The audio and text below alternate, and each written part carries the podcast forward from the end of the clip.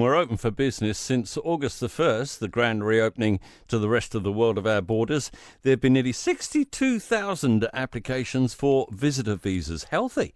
Uh, of those, though, uh, 26,000 approved, 515 turned away, another 36,000 still waiting to be processed. While tourism cries out for business, what can we do? At the Tourism Export Council, Lynda Keene is with us this morning. Morning, Lynda. Good morning, Tim. We've heard from visitors that it's uh, really tough trying to get a, visit, a visitor visa at the moment. What does the industry make of this?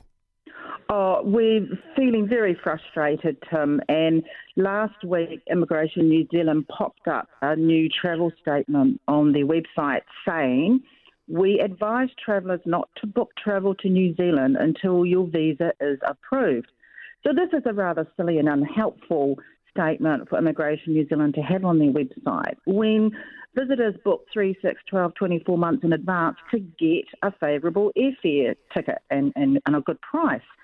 So, we're just very, very frustrated because there's been two and a half years for Immigration New Zealand and government to prepare for the return of visitors.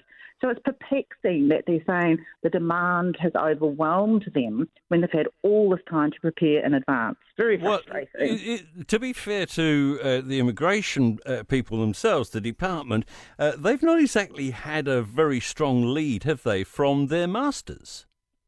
Oh, that, that is absolutely correct. And the actual people working with Immigration New Zealand are doing everything they possibly can and to put in more resources, streamline more procedures.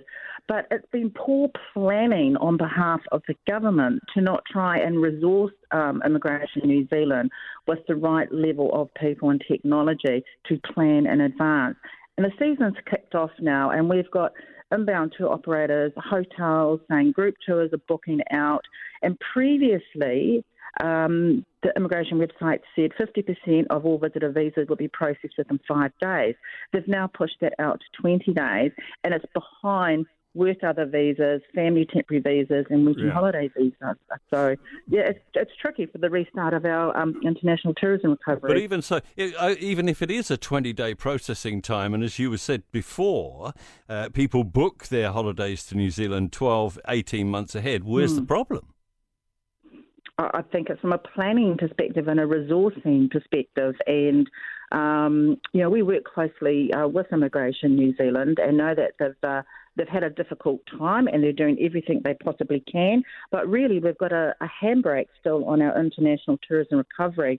And also, Australia's recently dropped its isolation requirements, and New Zealand still has that. So the front door is open, but we're just not making making it easy enough for visitors to come to New Zealand. You can get as far as the uh, lobby, and that's that's it. So uh, to fix this, and of course, uh, the other sort of perverse thing here is that quite a few of those people who come here, uh, the backpacker tourists in particular, actually work in the tourism industry, and you need workers. Yes, exactly right, and, and that is one of the biggest um, constraints and concerns is not getting enough working holiday visas into the country um, to fill some of those um, shortages and those gaps.